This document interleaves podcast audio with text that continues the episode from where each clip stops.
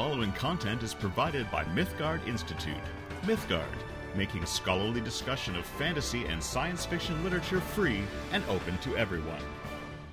The Mythgard Academy. Happy New Year, everyone. It is 2021 today. Well, not today. Today is our first day of class, in which it's 2021, and so it's welcome back for the new year to the Mythgard Academy.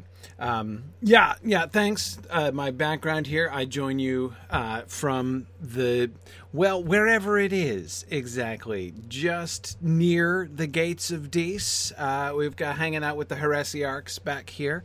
Uh, so there we go. Um, I, try, try to stay, you know, uh, regional here in our uh, in our travels through hell. Um, and uh, tonight is going to be kind of interesting because we're going to finally get to the part of hell where actually snowballs would have a challenge, right? I mean, so far, one of the things I know that struck me when I read uh, Inferno for the first time was where's all the fire? Uh, I mean, like it's the majority of hell actually is really reasonably temperate. Um, uh, I flames. I was expecting more flames. Had to admit, I was expecting more flames. Um, so um, we're, um, um, yeah, yeah. Um, uh, Stephen is wondering if our uh, our timing in both starting and also resuming Inferno has been a little too perfect. Uh, you know, I hear you. I understand. Um, uh, what can I do? I don't. I don't control external events. Uh, but uh, here we are. here we are. Um, uh, Jocelyn thinks that's a good T-shirt idea for Mythgard. Hell, it's really temperate. Um, yeah, yeah. Um, uh, Serena, well, thank you. I, I, I, I'd, I'd like to think external events would be better if I did control them, but then again, there's probably a reason I don't. Uh, I think um, uh, it's possible that uh, I don't know. I, I hold out I hold out hope that external events are in better hands than mine. Uh, but anyway, um, okay. So uh, exactly, Tarlonia. We're chilling in the suburbs of Dis. That's uh, exactly where we've been here for the last few weeks. Um, but um, uh, but anyway, so good to be back with everybody. It was. I hope everybody had a good couple weeks off for the holidays, and uh, and now we uh, resume the what because I've been conditioned living in the world of academia for a long time. Once the calendar turns around to January, I'm uh, conditioned to think of this as the beginning of the spring, which seems wholly optimistic uh, from a purely seasonal standpoint, uh, but um, that's okay. Looking in, looking forward to a, a nice long cold winter uh, here, spending the rest of our time together uh, discussing hell. So. Um, uh, yeah, well, it's true. I'm sure you haven't had so much winter down there yet in Texas, Serena, but uh, up here we're doing we're doing we're doing fine on the winter front. Um, so uh, and it is true. We're past the solstice, so yeah, spring is spring is coming, no question. Um, absolutely. All right. Well, let us get back into things. I want to see if we can get as far as centaurs today. That's my goal. Uh, is to uh, get to centaur. Oh, I forgot to point out. Gerald had mentioned right before class started. He said that uh, uh over uh, New Year's he was listening to the uh, the the our discussion of Dune again from several years back, and was wondering if if I explain what is and what is not allegory in every class, or does it just seem that way? Yeah, uh, maybe, maybe it's possible. It's and and yeah, yeah, I do. Maybe I think perhaps I'm guilty. Not every single class, but it comes up. It comes up, um, and one of the reasons. Well, and, and it's possible. It's possible that I'm oversensitive to this uh, because I spent uh, some of my like teenage years and uh, a few more of my earlier collegiate years trying to explain to my family that like symbolism does not equal allegory. Um, I used to get into big fights about this relating to Narnia specifically. I tried and tried to explain about how Narnia, why Narnia is not an allegory. Uh, uh, to anyway, whatever. Um, but um, the point is, it's something that I have found generally modern audiences just aren't practiced about allegory. Like in the middle in the Middle Ages, we love allegory. Allegory is a, is a, a, a both a wonderful way of reading and a wonderful way of writing. Um, allegory was like one of the great parlor games of the Middle Ages. You know, uh, so. Um, it's uh, but it's just it's something that modern people well, I find I generally have to explain stuff just to make sure that everybody's on the same page because there are a lot of people who tend to um uh, who tend to kind of either not think allegorically at all um, and therefore kind of need to be introduced to the concept of reading things allegorically. Or again, like I was saying, as a problem I had with my own relatives, um, that uh, I, you know, to uh, kind of take anything that is in any way sort of symbolic uh, or um, uh, I don't know, almost even mythic, and and to sort of say, oh, say that's that that's allegory. Um, so anyway, it's um, it's complicated, but um, Stephen is wondering if maybe explaining allegory versus symbolism was a sin, and now I'm doomed to do so ever more perfectly, perpetually. Maybe, maybe Stephen. I'm not sure if uh, you know being locked in this cycle, class after class, is what hell or what heaven looks like for a professor. You know, it really, it kind of could be either way, honestly. Uh, so I guess, I guess, uh, I guess we'll have to see. Um, and Sarita says, if it's a sin, I'm guilty of it. No question. No question. I'm not going to be able to get off on that one. Um, yeah, yeah. Um, yeah. Oh, Jocelyn. Yeah, great. Jocelyn said she's going to do the Dune class uh, uh, before seeing the new movie. Um, yeah, I, I am uh, looking forward to seeing the movie, uh, the new movie. That'll be fun. Um, okay, but anyway. All right, let us let us jump back into the text because we had just finally gotten inside the gates of hell. So you'll remember that uh, several weeks back when we last met, uh, we were discussing Virgil's failure, right? When Virgil gets turned back at the gate and the two of them end up awkwardly kind of shuffling their feet uh, and making awkward conversation while they're waiting to be rescued by the angelic being who finally comes across, well, sort of walks on top of uh, the swamp, right? The swamp of Deason, uh, the swamp of, the Styx, rather, uh, and opens the door for them. Um, and we were talking about how you know what seems to be it seems to me anyway to be a pretty clear correlation between the sort of failing in purpose of Virgil, right? In that is like he fails to he's supposed to guide Dante down and he fails, right? He can't get through the gates. Um, but at the same time, he uh, he's just what seems done what seems like a failure morally in basically egging Dante on to commit the very sin that the people around him are being punished for committing. Uh, and that just doesn't seem like it's just not a good look uh, for Virgil.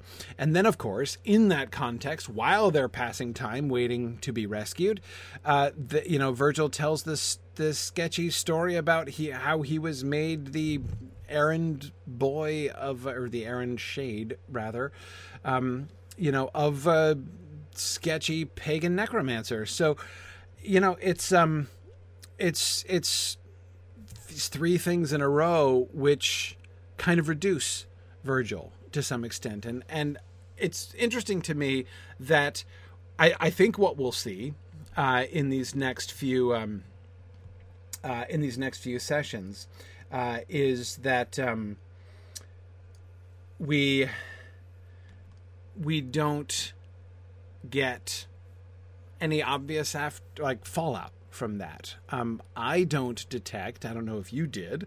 Uh, I don't detect any alteration really uh, in Dante's relationship with Virgil. Um, or sort of Virgil's status.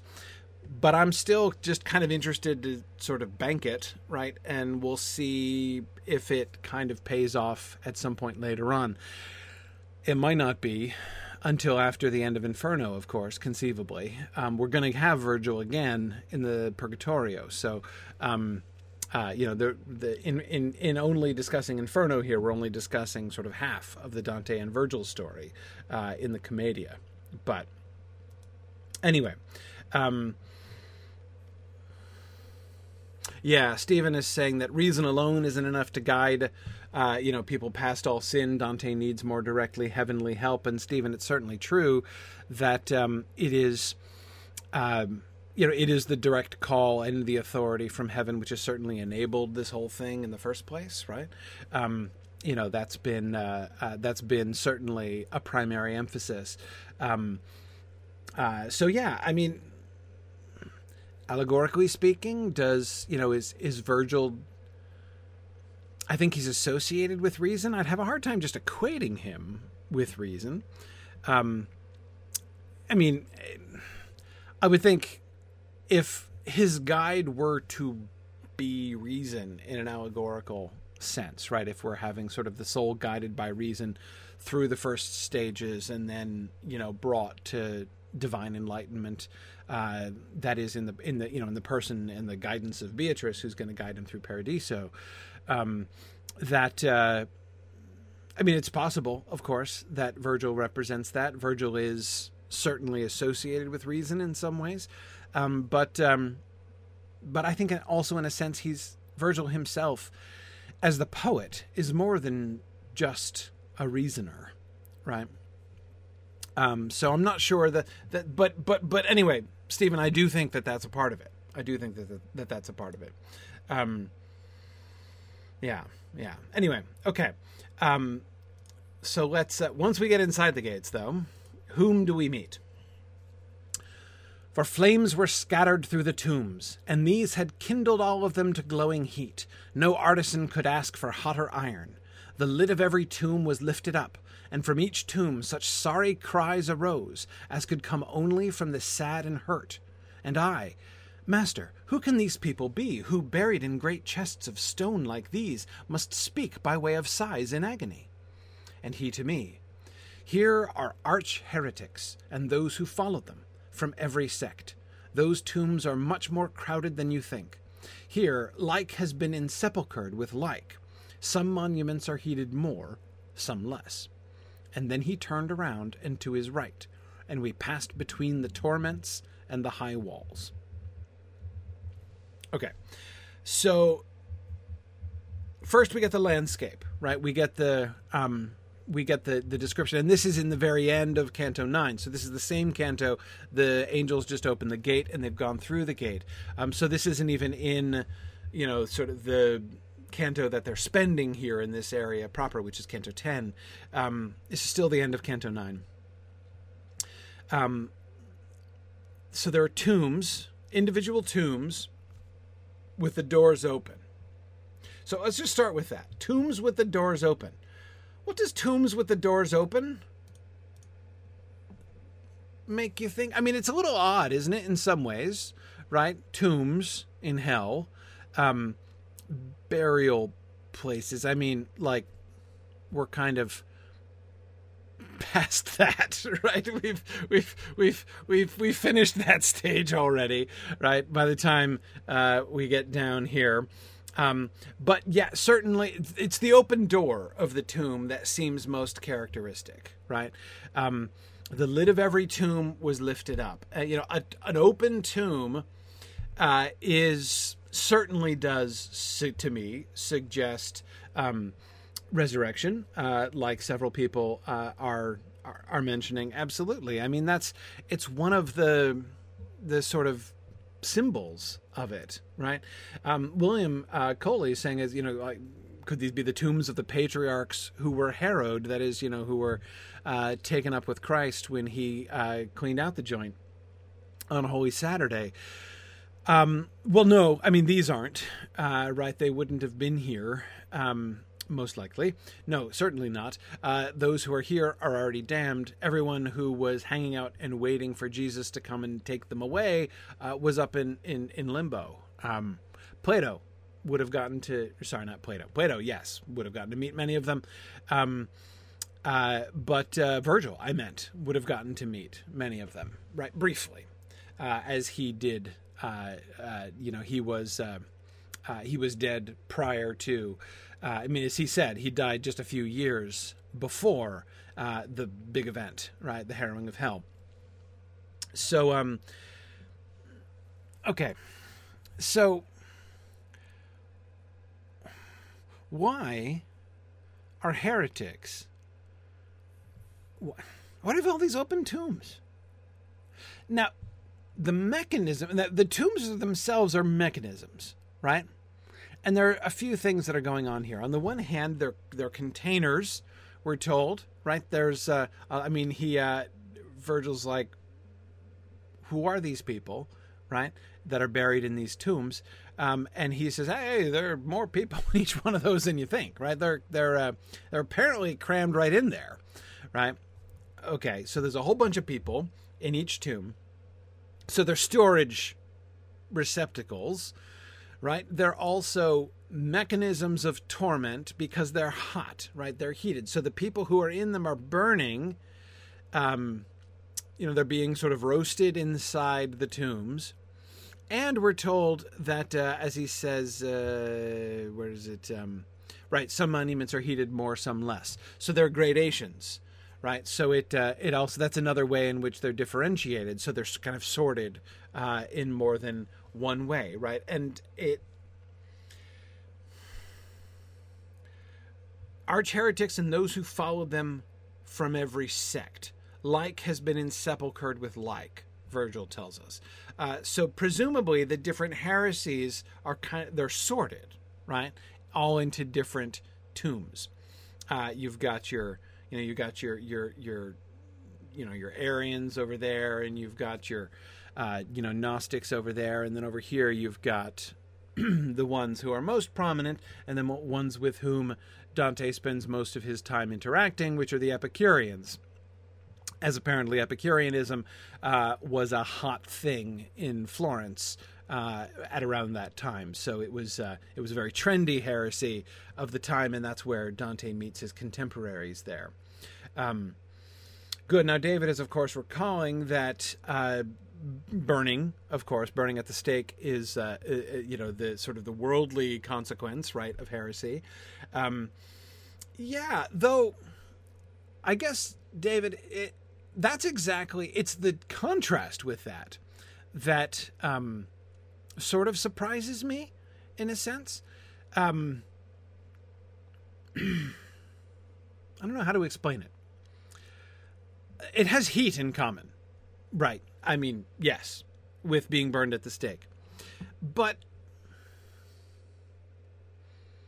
but not very much else, I think.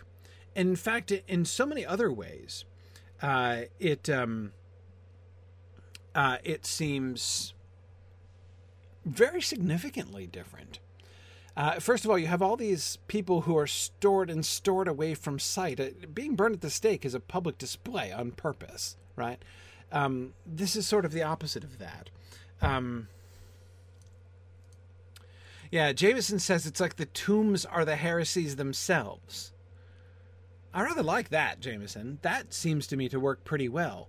And that would explain, of course, why some are heated more and some less, right? It's not merely a, a kind of external, um, you know, like uh, as if there's some kind of, uh, you know, heating guide, right? Like uh, in case of Arianism, turn, you know, heat up to X amount, but rather it's like the intrinsic heat, right? Uh, the, uh, the, the, that's the very nature of that particular heresy, right? Of that particular tomb. So identifying the tombs themselves. So the tombs are all separate tombs. So having gone to the grave, they find themselves in graves again, graves within graves. The heresies are themselves graves inside of death itself, um, which is. Uh, which is interesting. Stephen, I don't see it. Hmm. I don't see any indication of fire, not in the sense of flames. Uh, oh, it says flames were scattered through the tombs. Yeah, so there's fire around the tombs, not in the tombs. The tombs themselves are heated by the flames, right? Uh, so they're glowing with heat, the tombs, uh, but they don't seem to be. There doesn't seem to be fire inside the tomb. So it's not like they're they're burning uh, inside the tomb. So again, it's it's similar to being burned at the stake, but almost inverted from it. Uh, right, like everything else is on fire except uh, in the tombs. Um, yeah, yeah. Um,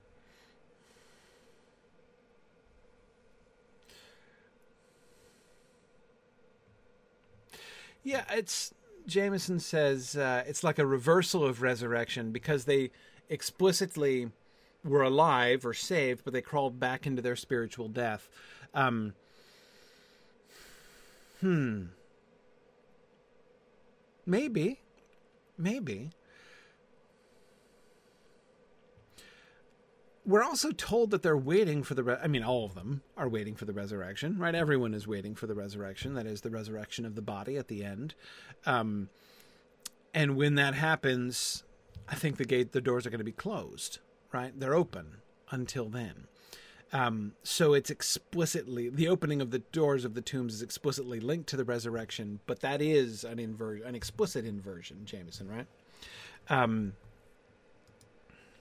now, Tim, I like that idea that heresy perverts the Christian hope of resurrection, so it leads to a permanent tomb, so that after death, instead of finding the new life and the resurrection, uh, uh, you know the resurrection of the spirit that that that Christianity teaches, you have instead just a permanent tomb, right? You uh, you you you merely abide uh, in your tomb.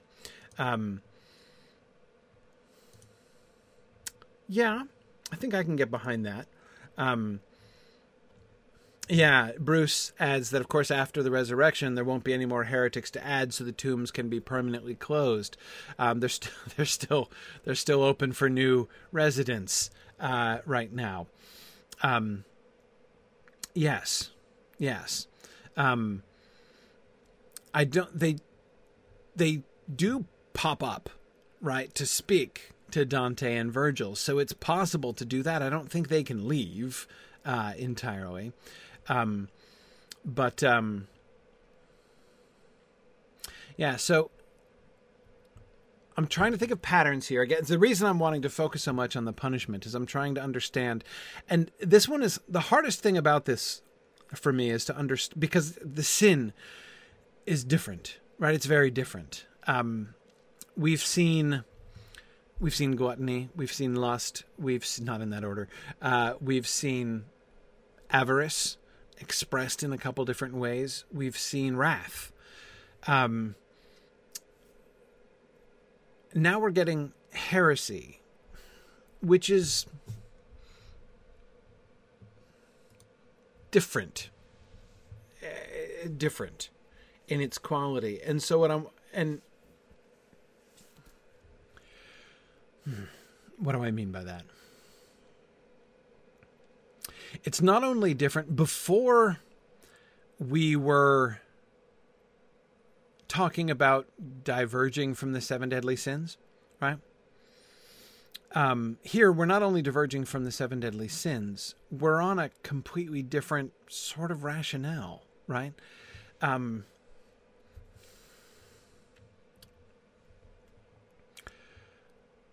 it's a, a sort of is it fair to call it a purely spiritual sin? I'm not sure if that has much meaning, that phrase, applied in this way. But I wonder if you see what I mean. Um, other sins that we've seen are about um, relationship with normal feelings and actions, right? Which are skew. Um, I mean, food is not bad, and the desire for food isn't bad. Um, sex isn't bad, and the desire for sex isn't bad.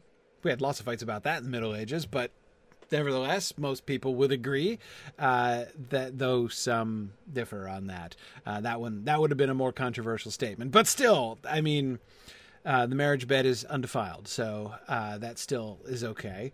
Um, the uh, you know money again that notice it's only the prodigal and the and the miserly that we saw um you know so there the very fact that we have the misers and the prodigal there in the circle of avarice suggests that there is an appropriate relationship with money right that you can have that'll keep you out of that problem um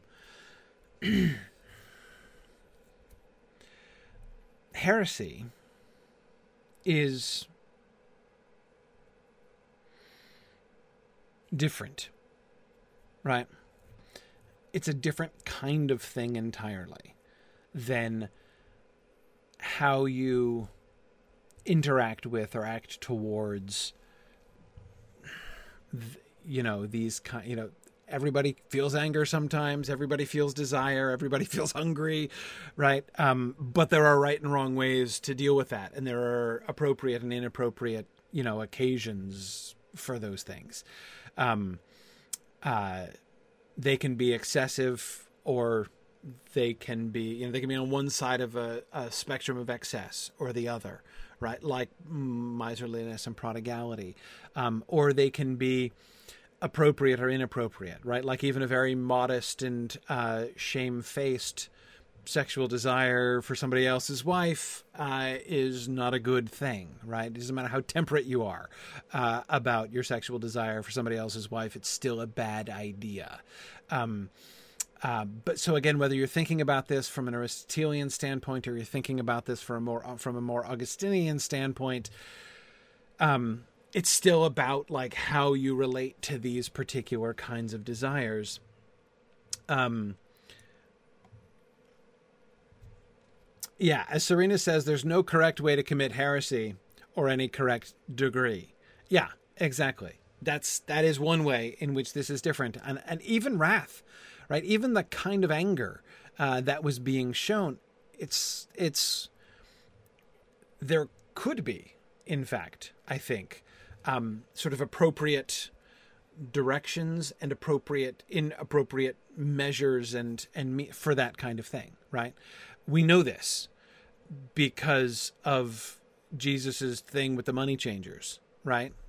You know, wrath was, uh, uh, uh, you know, Jesus was without sin, and yet uh, still uh, whipped the money changers out of the temple. So, again, even wrath, that's there can be a good, uh, a good way there.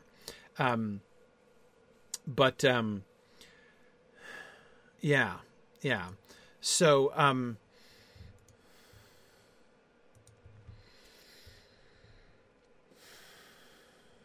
that is one way, Serena, in which heresy differs from the other sins. Um,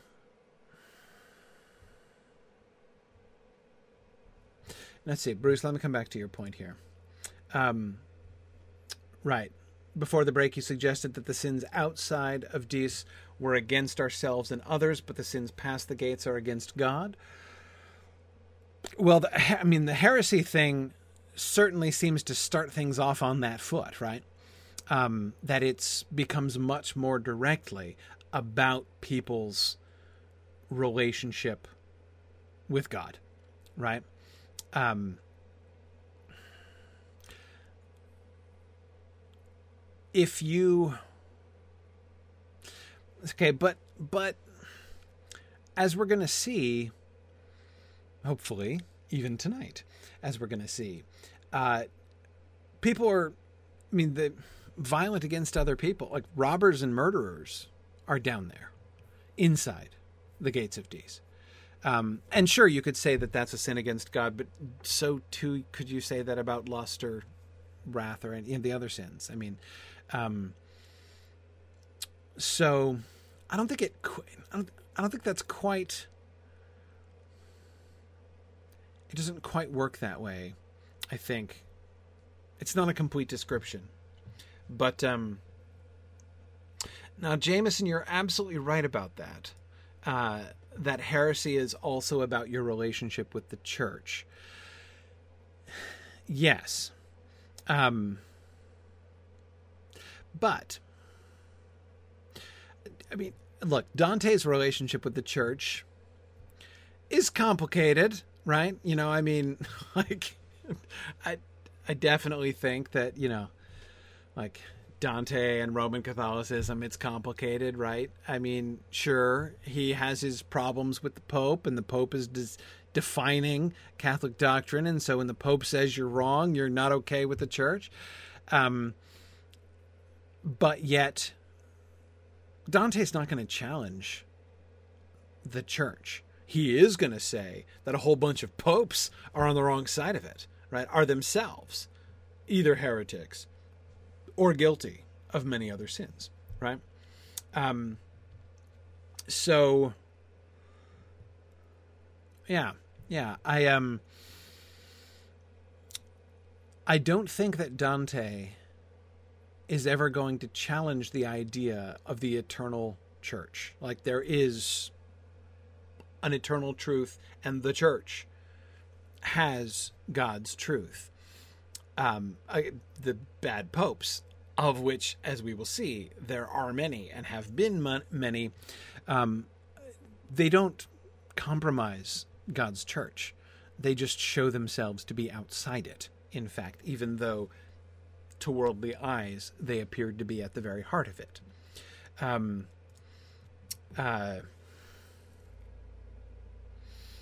yeah, yeah. Um, Right. Stephen says, think of the contrast between the heretics and the pagans. The pagans were merely ignorant, while the heretics knew part of the truth and therefore were more responsible for their wrong beliefs. Um, right. And you're thinking about the parable of the talents, right? Uh, that uh, um, unto whomsoever much is given, much shall be shall be required. Sure, sure.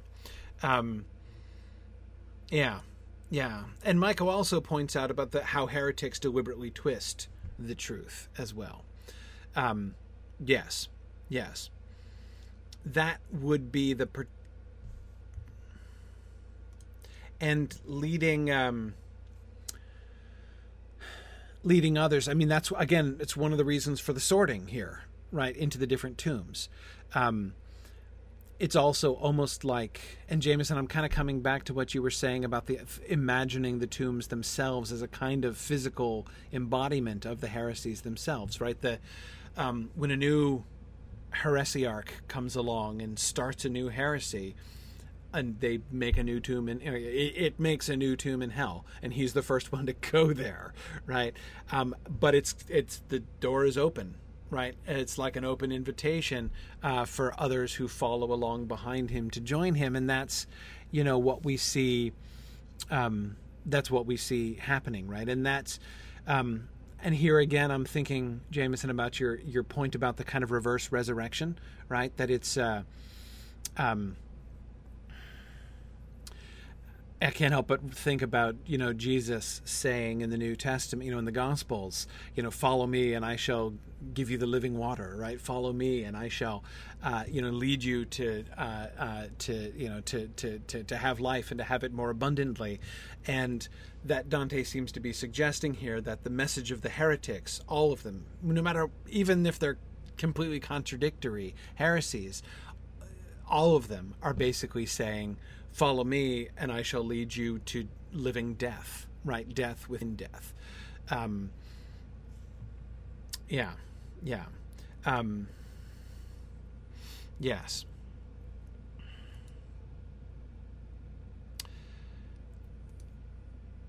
Now, David, I agree that heretics aren't deliberately erroneous. They honestly believe their ideas. Yes, exactly. No, no, I don't mean to suggest that, that they're uh, like just setting out to deceive other people out of malice. For one thing, if they were, they wouldn't be here. They would be down a little bit lower, presumably. Um, but um, yeah, as I don't think malice is exactly what these people are being punished for exactly. Um, well, we'll we'll see a little bit more as we go forward, uh, but uh, maybe that's enough to sort of start off with. O highest virtue, you who lead me through these circles of transgression, at your will, do speak to me and satisfy my longings. Can those who lie within the sepulchres be seen? The lids, in fact, have all been lifted. No guardian is watching over them. Dante points out the interesting, or sort of implicitly asks the interesting question why don't they get away? I mean, like the door's open, right? And that would seem to me to be part of the. Uh, part of the punishment, right? Anyway, and he to me, they'll all be shuttered up when they return here from Jehoshaphat, together with the flesh they left above. So after the resurrection of the body, up in uh, which is going to take place in a particular spot up in Israel, uh, then they'll return uh, uh, together with the flesh they left above. Within this region is the cemetery of Epicurus and his followers. All those who say the soul dies with the body. That's the particular region that they're in here, the particular tomb uh, that they're uh, that they're talking about. Um, ah, Stephen, that's a really good uh, thought as well. Stephen is remembering uh, Jesus' words in Matthew 23 uh, in his uh, wonderful, fiery "Woe to you, scribes and Pharisees, hypocrites" uh, chapter. Um, by the way, that chapter is like one of the reasons I prefer the King James, just because it's awesome. I love the rhetoric in that chapter, man. Um, uh, but anyway, uh, he's remember them being compared to whitewashed tombs, um, uh, to whited sepulchres. Uh, yes, yes, exactly. Um, yes, who look fair on the outside, but inward, uh, but inside are full of dead men's bones and all uncleanness. Yeah, yeah. Um, yeah, yeah. Tony says, "How would Dante view corrupt popes who declared others to be heretics?" Um, well, I mean, if they're declaring people you know, wrongly to be heretics, that's very bad. Um, and I, based on where we see popes, I think it would depend on where, like, what his motivation was. If if it's because the pope is himself heretical, he'd be here. We're gonna we see a pope here among the tombs. Um, uh, you know, Dante's to see a pope. So so yeah, if if the pope is himself heretical, then yeah, here is where he would be. If that's what's leading him to declare non heretics heretics, uh, then it would be here. If there's some other reason, uh, as for instance, money, right? I mean, if uh, uh if he's if this is part of a uh, part of a money grab on his part, which was not unknown, um, then there's another place where he'll be, and we'll meet a whole gang of popes uh, down there later on. Um, yeah. Um, now, Tony asks, why wouldn't Epicurus be counted among Virgil and the other pagans? That's a really, really good question, Tony. And my only answer for this is that he, because his the teachings of Epicurus are not only they're not merely a pagan idea, right? They are he's the founder of a heresy which misleads many Christians, which leads many Christians, like many of Dante's uh, uh, Florentine contemporaries, apparently. Um, how does that, you know, I don't know. I don't know, Tony. I mean, that, it seems to me an inconsistency too. I mean, Epicurus himself was not a heretic in the same way. I mean, he was just a pagan, right? He believed things which were wrong, but so did a lot of the pagans that are up in limbo, right? Um, uh, this, you know, what makes his beliefs in that way, you know, different. Um, yeah, yeah. Um,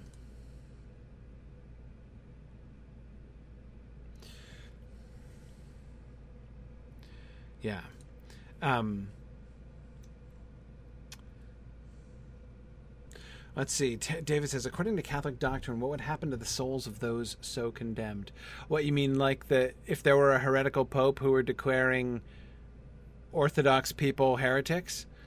Um, I, again, according to the same logic, uh, according to the same logic of what I was saying earlier about like how how he can be condemning popes without condemning the church. Um, it basically that same thing would apply. I mean, you know, um, God is perfectly capable of sorting those things out, right? Um, he uh, he he knows the difference, um, and uh, you know, the misuse of the keys of Peter is a much bigger deal for the one who is thus misusing them than for the people who are the victims of the misuse. Um, that's uh, not so big a deal. Um, okay. Um, yeah. Yeah. Um, but David, yeah, I agree. I mean, the charge of Saint Peter uh, is is a big issue here. Um, the, but here's one thing that I would say popes are not infallible. Popes are not infallible. Um, the doctrine of the of infallibility of papal declarations, not all papal declarations by any doctrine, but of you know ex cathedra uh, papal declarations is a modern doctrine. That's not a medieval doctrine um, there was no medieval doctrine of the infallibility of the Pope. Um, so, just a, a, lot of people. There are a bunch of things which are actually modern Catholic doctrines, uh, which get. Um, yeah, exactly. The 1870s. I think that sounds right to me, Michael. Um, it's only been the last hundred years uh, that that doctrine has been in place. There are a lot. There are a lot of doctrines like this that are sort of very famous, and people think of them as very medieval ideas that have somehow survived into the you know into the modern era, which actually were never formalized until the modern era. Uh, there's several Marian principles uh, as well um, that are like that. Um, for I just to, to I, am not trying to be cryptic uh, to mention one of them. The doctrine of the ascension of the virgin. Um, so the idea the, the, the doctrine that Mary did not die but ascended directly into heaven um, you know after Jesus' ascension. Um, uh, that's uh, that's an idea that exists in the Middle Ages. It's not like it was invented in the modern era, but it was not official doctrine of the church uh, until again the last i forget exactly the date of that one um, but it was 19th or 20th century that one as well. Um, and you can see non-heretical perfectly orthodox uh, medieval treatments of the deathbed of the virgin mary like that many believe that the virgin mary died. Um, so the idea the the the just several examples of things like that um, which are modern ideas. Um, but um, anyway okay uh, yeah. Well, okay. So Michael, uh, don't forget. Michael said that Epicurus wasn't even pagan. Yes, he was. By these definitions, when I'm using the word pagan, I'm using the word pagan in the way that the medievals tended to use that word, which just means non-Christians, basically, especially historical non-Christians. Um, uh, that's that's I, am not. I'm using that word in a very imprecise way. Understand? Um, so that's uh, that's that's so so yeah, he was totally a pagan uh, by these medieval uh, by the medieval terminology. Um, yeah. Okay.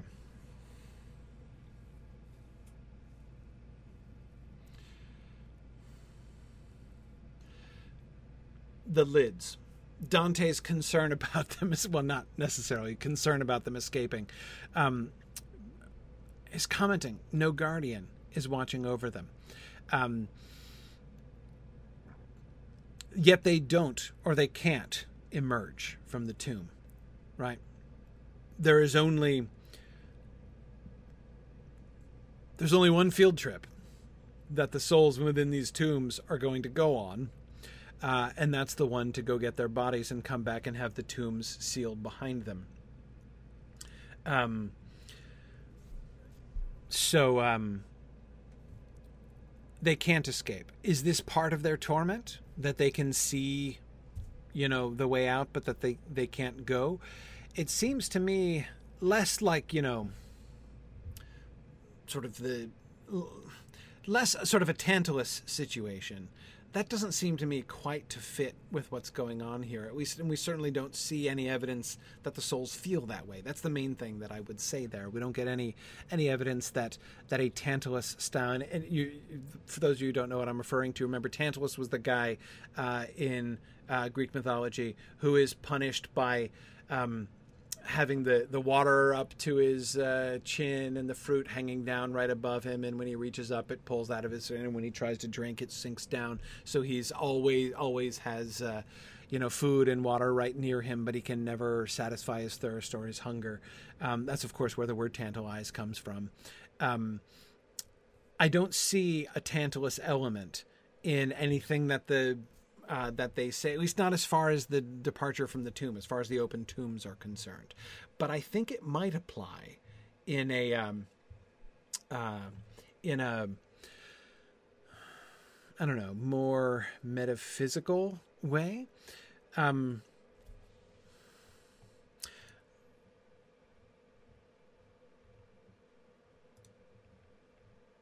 yeah, yeah. Um, David says when Dante addresses Virgil as the highest virtue, which virtue does he mean? Wisdom. I, I, David, if I had to guess one, I would say wisdom. Um, oh, highest virtue. Um, that is a really interesting thing to again under the circumstances. If we have changed our thoughts about Dante Virgil, or, or Virgil, Dante apparently has not. Right, the Dante Pilgrim is still calling him "Oh, highest virtue." Right after uh, our little snafu at the gates of Dis. Um, but um, it is also possible, I agree, Tony, that they're trapped in their own self righteousness. Yes. Um, that it's. Uh,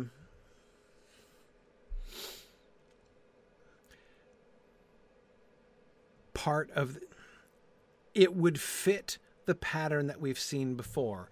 The pattern that we were noticing in the other circles is that sort of the choices that the spiritual choices that people were making in life, the sinful choices that people were making in life, they have been doomed uh, to sort of escalate and repeat, um, either deliberately, you know, either sort of directly or more generally symbolically. Directly in the case of the wrathful, who are always beaten on each other, um, but uh, more indirectly, and you know, with the people rolling stones or tumbling around in the wind. Um, but um, but here too, if uh, following the heresiarch, right? If uh, if turning away from following Jesus towards, um, you know, the uh, the the true life, you end up instead following the heretic down into death. You are you're you're you're locked into that path, right? You can't emerge. You can't because to do that, that would be well, it would be repentance, quite literally, turning around and going back, right? Leaving the tomb again. Um, yeah, yeah.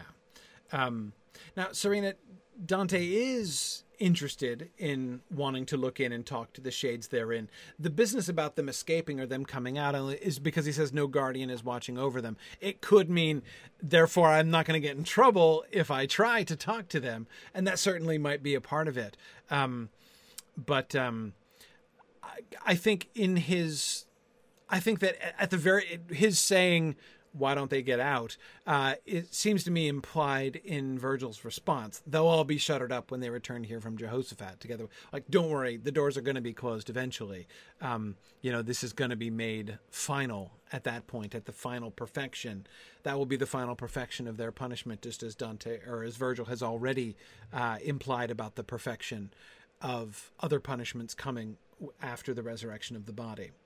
Um, yeah. Yeah. Um, good. Sarah, excellent, uh, is recalling the. Um, uh, their throats are open graves, their tongues practice deceit. The poison of vipers is on their lips. Um, yes, the op- the open graves you're thinking of, right? Um, as being sort of the, the the fit symbol in that way. Yeah, sure, sure. Um, anyway, let's meet some of the shades. At this, there rose another shade alongside, uncovered to my. So there's this one guy who's yelling at him, right? Who turns out to be Farinata, one of the guys that um, uh, Jocko was talking about uh, up in Circle Three. At this, there rose another shade alongside, uncovered to my sight down to his chin. I think that he had risen on his knees. He looked around me, just as if he longed to see if I had come with someone else. But then, his expectations spent, he said in tears, If it is your high intellect that lets you journey here through this blind prison, where is my son? Why is he not with you? I answered, My own powers have not brought me. He who awaits me there leads me through here, perhaps to one your Guido did disdain. His words, the nature of his punishment, these had already let me read his name. Therefore, my answer was so fully made. He recognizes this guy, right? He figures out exactly between his words, his reference to his son, his assumption that his son would be along with Dante, was is Dante's intellectual peer, the nature of his punishment, the fact that he's being punished with the Epicureans. Dante's like, I know this guy is. This must be Cavalcante di Cavalcanti, right? Absolutely. Um, because, of course, his son is Guido. Guido Cavalcante, who was one of the other great poets um, of, uh, I don't know if it's quite right to say that he was, you know, uh, the sort of the Florentine Marlowe to, uh, to to to Dante's Shakespeare, but he was one of Dante's um, in Dante's poetic circle, one of the other famous poets in Florence at the time, uh, and you know someone Dante was closely associated with. Um, so there seems to be, and this is his dad, right? The, his so his friend's dad here. Um, Cavalcante makes the assumption, or at least asks the question how is it a how is it that you're here and b why isn't my son not here too right if you are here because of your enlightened intellect because of your high intellect obviously my son guido have qualified as well right you are not more qualified than my son guido so um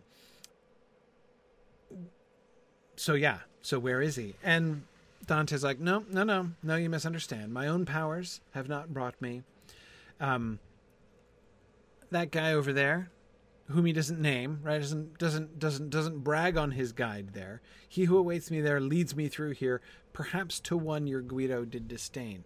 Um, it's not Virgil who's the issue; it's Beatrice who is the issue. Um, perhaps to one your Guido did disdain. Um, Guido didn't show proper respect.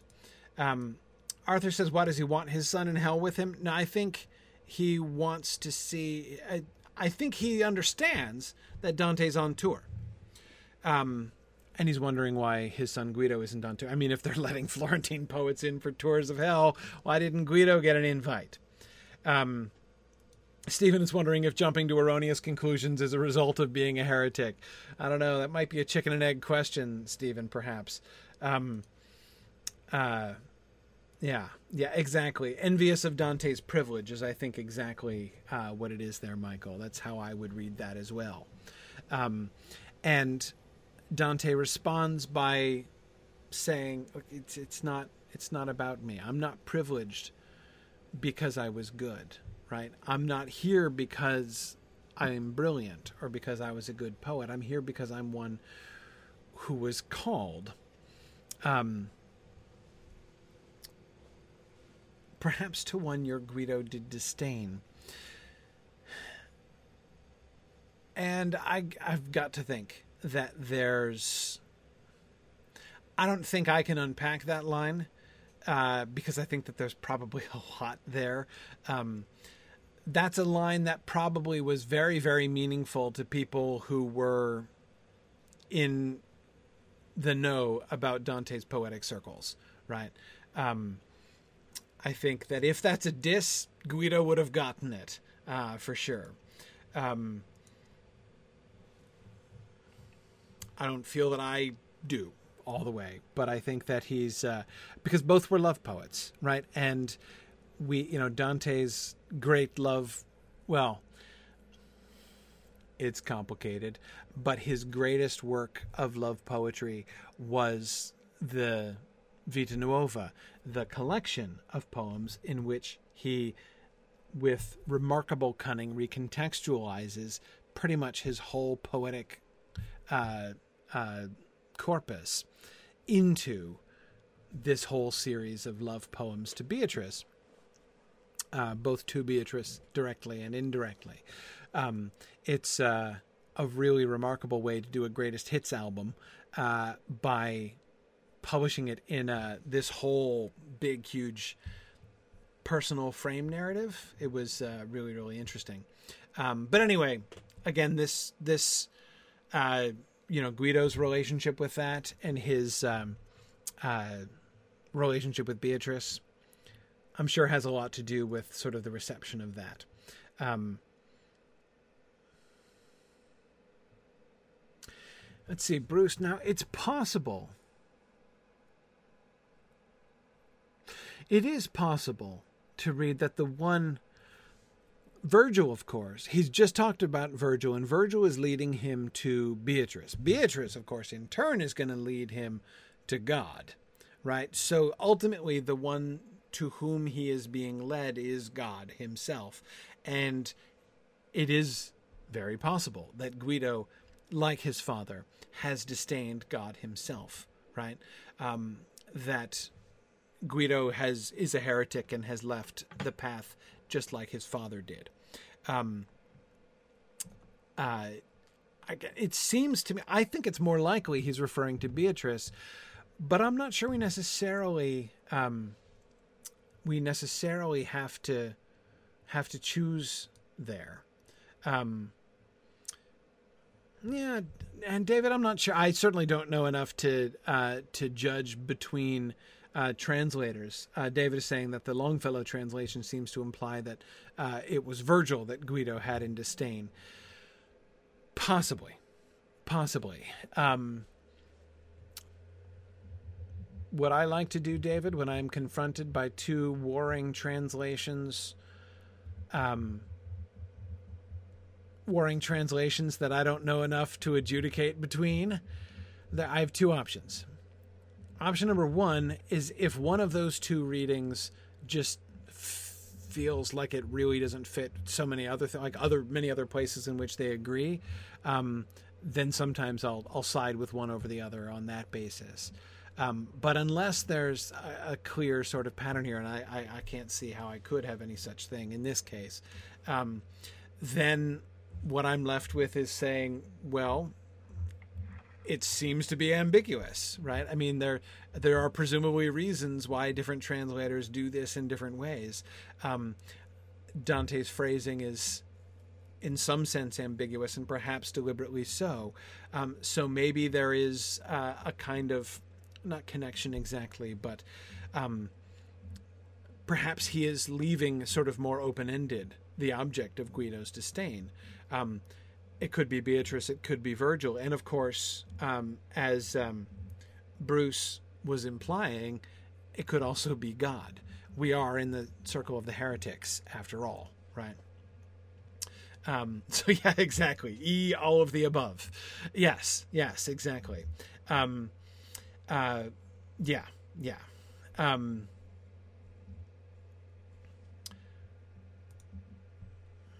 Yeah, and Steve and I agree. Though the shades are insepulchred together, uh, they certainly don't seem to have much fellowship or communion together. No, they're not. Uh, they are uh, uh they are a discordant bunch. Again, each tomb is like a little anti-church, right? Um, uh, you know the little the teachings leading unto death rather than unto life. And therefore, not there is no communion of the saints, right, among the uh, among the heretics here. Um, okay, now this is now Cavalcante de Cavalcanti sinks down into the tomb. Um, and he sinks down he seems to sink down into the tomb based on Dante's tense, perhaps to one your Guido did disdain. Um, it, it seems likely to be his use of the past tense, so that Cavalcante de Cavalcante de, de Cavalcanti, uh, whose name I get tired of saying, um, seems to uh, draw the conclusion from that that his son is dead, right? And he didn't know that, and he's being told that his son is dead, uh, and uh, um, and so he sinks down very sad upon hearing this because he apparently didn't know that. Um, so Dante talks to Farinata. Ah, as I hope your seed may yet find peace, I asked, so may you help me to undo the knot that here has snarled my course of thought. It seems, if I hear right, that you can see beforehand that which time is carrying, but you're denied the sight of present things. So they can see the future, but they can't see the present. We see, even as men who are far sighted, those things that are remote from us. Sorry, we, those things, he said, that are remote from us. The highest Lord allots us that much light. But when events draw near or are, our minds are useless. We were, we are not, were we not informed by others, we should know nothing of your human state. So you can understand how our awareness will die completely at the moment when the portal of the future has been shut. This is what I meant by this sense, the sort of more metaphysical way in which they are currently living in an open tomb, um, but will be living in a closed tomb later on. Their entire awareness will die completely. They are not aware of the present, right? They will have no more, um, no more knowledge of things. They can only know the future. Um, that this seems to map onto the empty tombs, and that it correlates with the closing of those tombs upon the resurrection of the body seems to me relatively clear. What the full significance of that is, seems less clear to me. I'm not sure I've really figured that out. Um, sorry, this is Farinata now speaking. Um, Florentine guy of a previous generation, just the immediate previous generation, uh, was a big persecutor of Dante's parents, as he, Farinata, brags about. Um, also, apparently, an Epicurean uh, and is therefore down here. One of the guys that Ciacco back in uh, um, uh, back in the what was it Canto five, six Canto six um, in the third circle um, promised was down lower. Remember Dante was asking about these famous Florentine guys, uh, and uh, we were told we would meet Farinata later on, and here he is. Um, Stephen, is he speaking of all the shades in hell or specifically of the heretics? I don't know. It sounds, again, like it seems to me to map very well onto the whole open doors of the tombs thing, right? Um, just as the tombs will be closed and the souls inside left in the darkness, the burning darkness of the glowing hot tombs uh, for all eternity, um, so too they will be locked away from any knowledge of anything, right? Their awareness will die completely at that moment when the portal of the future has been shut. It even uses even uses that metaphor of the closing of the door, right? So it, it seems to map so so closely um, onto their punishment there that I, I have a very difficult time not associating it with them. But I I I don't know or don't remember if it does say um, whether or not this is true of all of the shades. The one thing I will say is that he does not seem to be the only one of the shades who talks about the future. So I wonder um, if, uh, Stephen, it's possible that this is something that is generally true of the shades, but spoken of here because it seems it in some way more directly speaks to the condition of the heretics. Um, yeah, I'm not sure.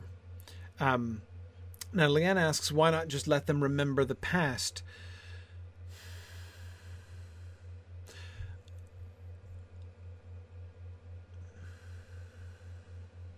You mean, okay, I think I see what you mean.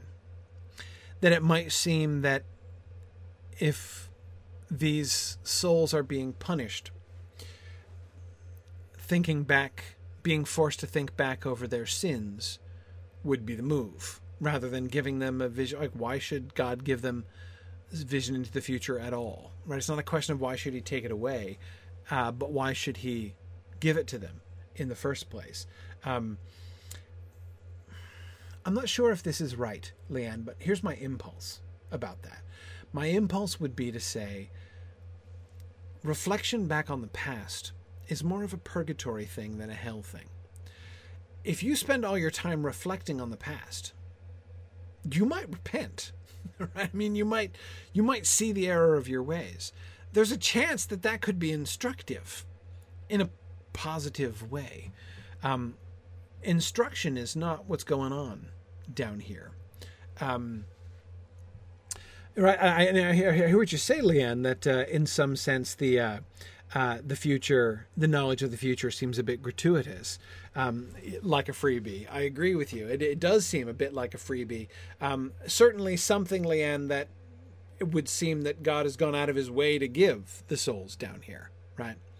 Um, and I don't know why exactly. I don't think I can explain that uh, why he's done that right off. But I would say again, um, reflection on the past is about repentance, and uh, you know, Solly uh, on YouTube says, "Why is there no repentance in the afterlife?"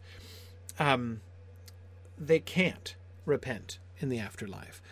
Um, it's uh, it's it's too late. Hell is a is this is a, is a steady state system. It is it does not change. Um, well, that's not always true. There are changes. Um, there are changes, but the people don't change, um, and the people don't repent. Um, yeah, possibly tormenting them with a future that they can't share. Yes, yes. Um,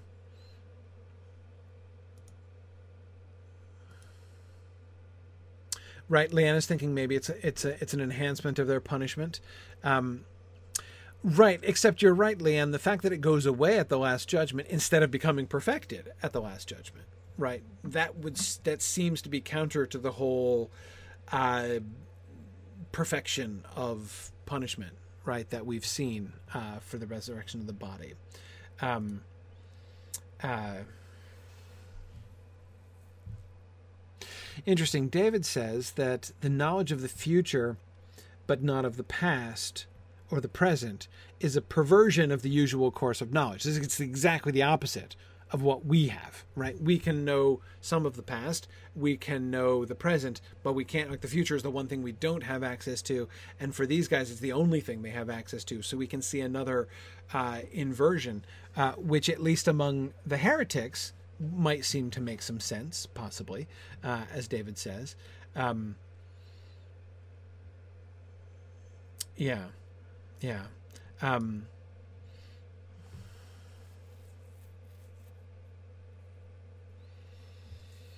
I do think that the reason they will cease to have knowledge of the future at the resurrection is because there won't be any future in the way that they see the future after the resurrection. At that time, time will cease uh, in the sort of normal way.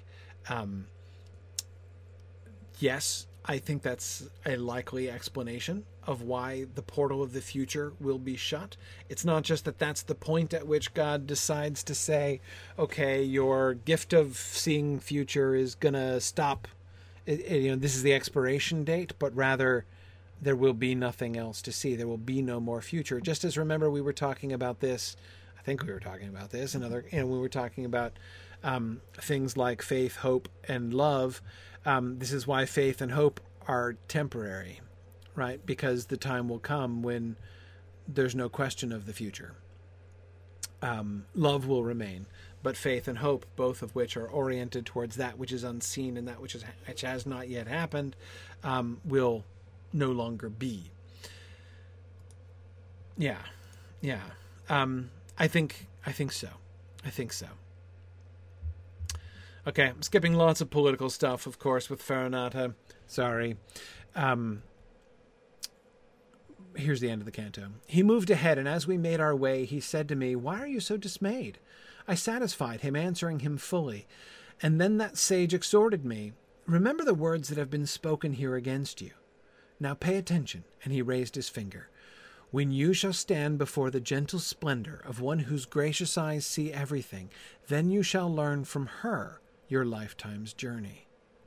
Following that, his steps turned to the left, leaving the wall and moving toward the middle, along a path that strikes into a valley, whose stench as it rose up disgusted us. So,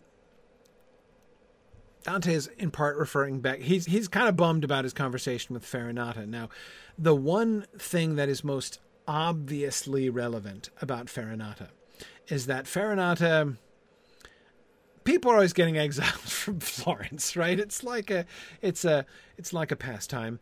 And Dante has of course just been banished from uh, Florence and Farinata, as I said, was an enemy of Dante's parents and made it hard for them to return from exile um, into Florence.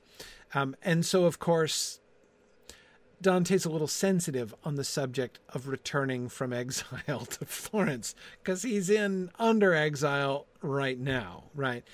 Um, notice Virgil's exhortation here. Pay attention. When you shall stand before the gentle splendor of one whose gracious eyes see everything, then you shall learn from her your lifetime's journey you will understand the journey of your lifetime.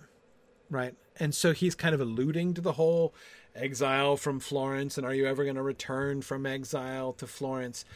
Um, but he's putting the concept of Dante's lifetime journey into a bigger context, into a spiritual context, right? You're going to be shown your lifetime's journey. You're going to be led, led to understand your lifetime's journey but until then, just um, don't worry about it for now, right? He's not yet equipped to fully understand his lifetime, his life's journey. Um, he is still f- focused on these other, more material things. And Virgil doesn't have the answers for him, right? Doesn't tell him what's um, doesn't tell him what's coming. Um, but he tells him that something different is coming, right? That he is going to be. Um, uh, it's not that his journey is going to be changed, except it is. But the whole thing is going to be recontextualized for him.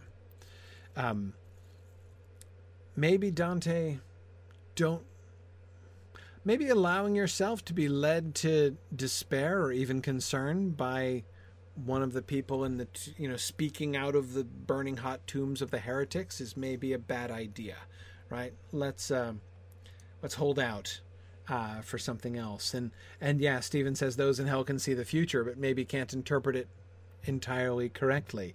Also very likely. And again um, you're gonna you're gonna follow along with the declarations of one of the heretics who's you know undergoing the torment that's described here not sure that seems like a great plan um, as again, I think that Virgil is trying to remind him here.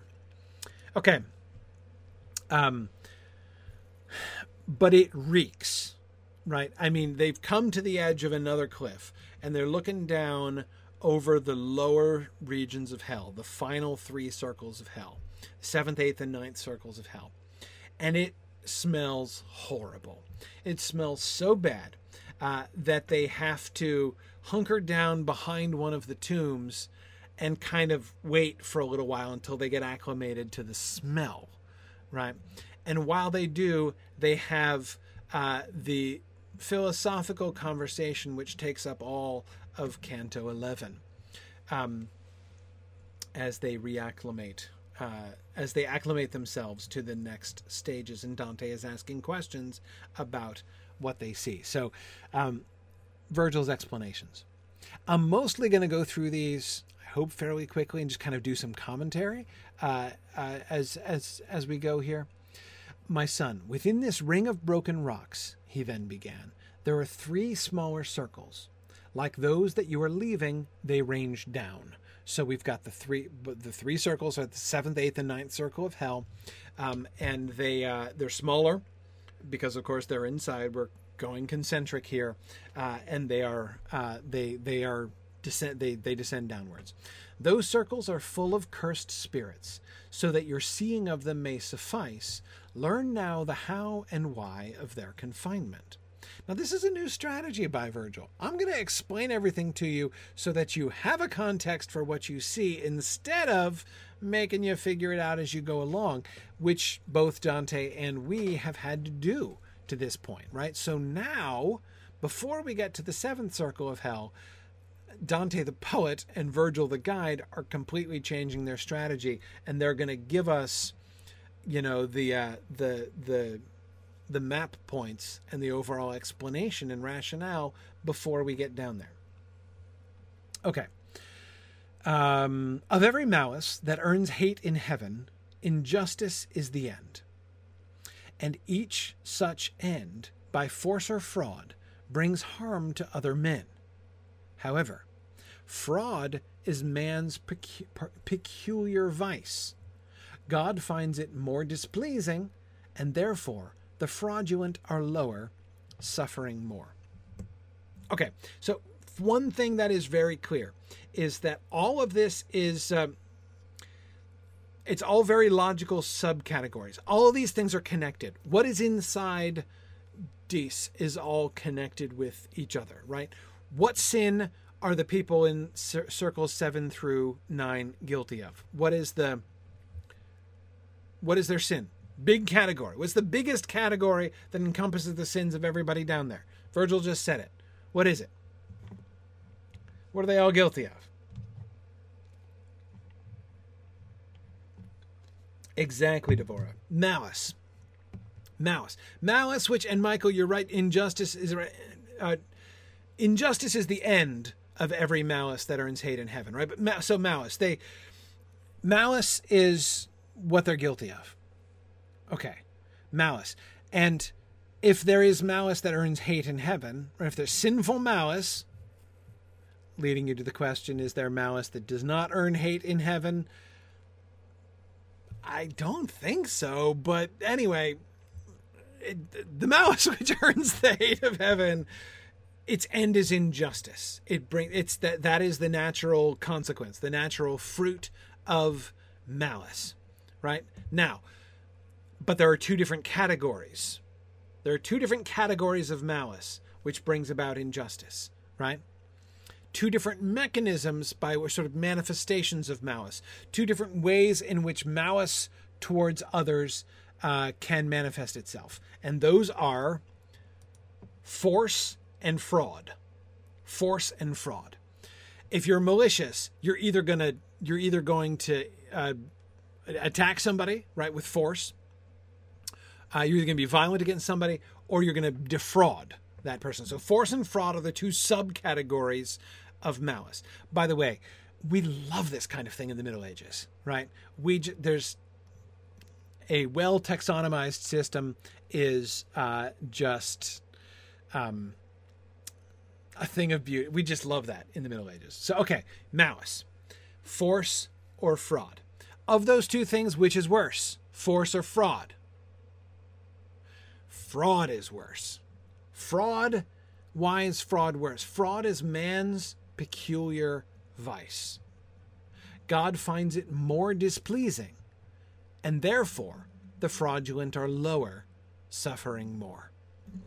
So the eighth and ninth circles of hell are the circles of the fraudulent, those whose malice manifests itself in fraud, those whose malice manifests itself through force are in the seventh circle of hell. Okay. Um, Jennifer says heretics aren't fraudulent. Wonderful question. No. Apparently not. Apparently not. Um, yeah. The heretics are, are not part of the system. They're not guilty of malice. They're not guilty of malice. They're not in Circle 7 through. They're outside it, but inside it. They're inside the gates, right? But they're um, uh, but they're outside these rings. Um, yeah, exactly. They don't do it out of malice. Um, they're not attempting to achieve injustice. Um, as Stephen says, heretics believe what they preach, at least. Yeah, yeah, exactly. Um, exactly. That's why they're not. They're, they don't seem to be guilty. I mean, they're standing like you know among the heretics, looking down, and he's describing what they haven't been to yet. Um, now, by the way, this introduces an interesting distinction, right? A different way to categorize the um, sins that we've already seen. So I guess not malice, right? These are the sins of malice. The others are the sins not of malice. Outside the gates of these, lust, not malicious. Gluttony, not malicious. Avarice, not malicious. Wrath? The sullen folks? People beating up on each other and biting each other's faces? Not malicious.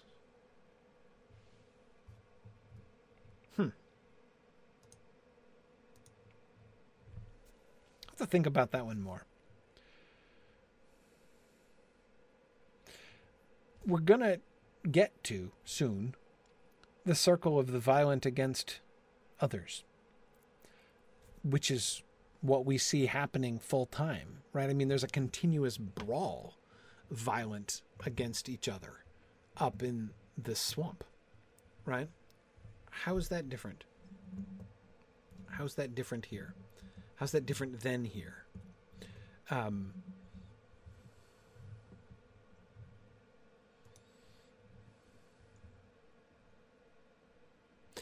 Yeah, I wonder, Stephen. Stephen is trying to is is the distinction about like not directing at other people, but being about your own passions.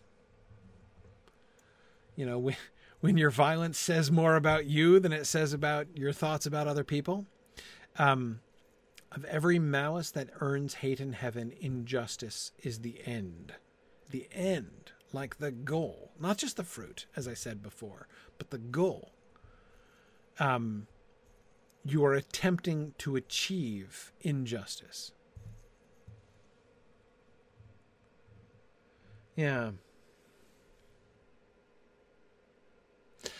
Well, Mudmore, I agree that avarice can be malicious if you're so greedy that that others starve. And of course, we'll see people actually like that down. And the circle of the violent is not just going to be restricted to people who actually physically beat on other people or kill them. There are other more indirect manifestations of violence against others. Um, but,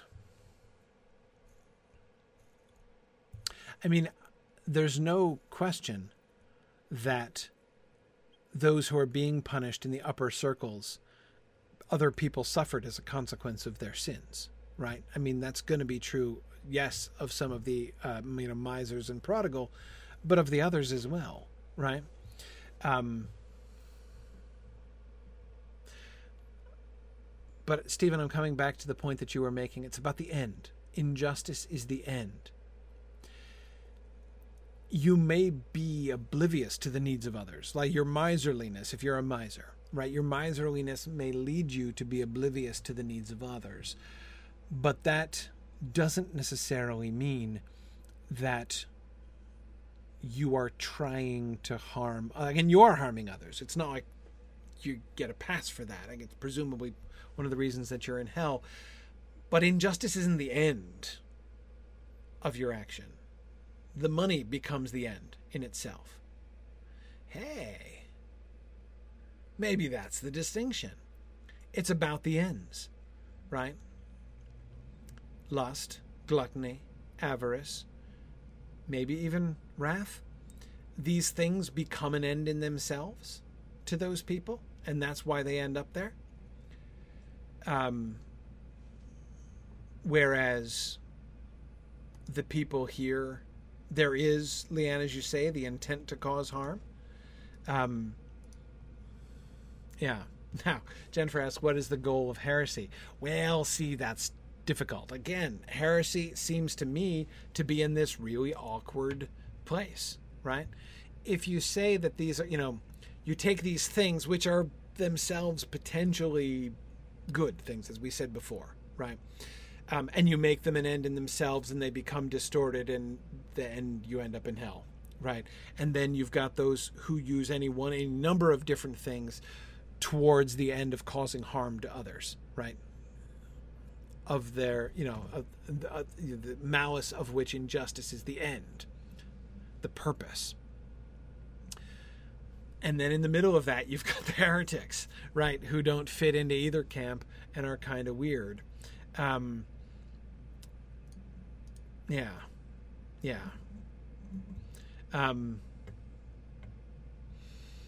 yeah, no, it's I I've never felt like I've really understood the circle of the heretics because it just it seems to me like a kind of strange sort of um, I don't know theological no man's land or moral not theological moral no man's land uh, in the middle of inferno here limbo 2 is kind of what it feels like to me jennifer it feels a little bit like limbo and a little bit like the um, the folks outside the gates of hell right? The uncommitted. Um, but it feels more like limbo to me. Um, I agree with you. It's not limbo. These people are being tormented, tor- tormented. Um, but um, uh, yeah.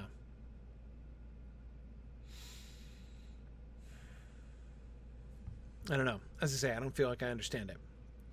But okay, let's uh, let's keep going. So we've got malice, and then force and fraud. Force, seventh circle, fraud, eighth and ninth circle.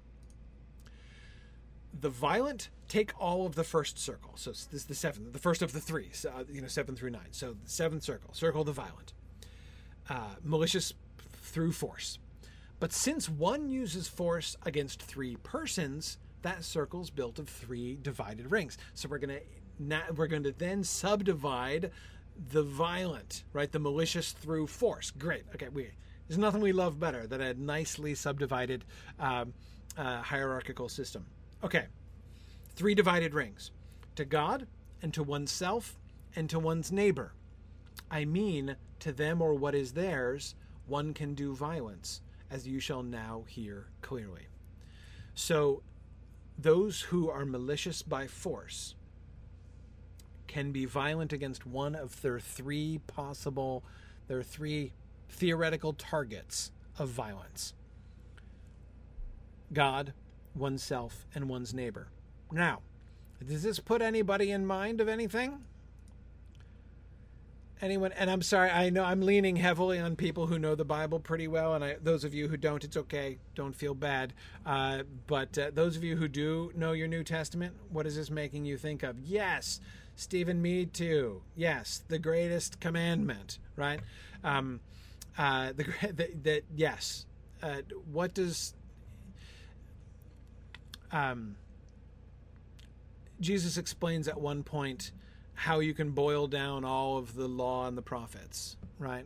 Uh, and he says, love the Lord God with all your heart, mind, soul, and strength, and love your neighbor as yourself. Right? Those two commandments contain all of the law and the prophets, he says.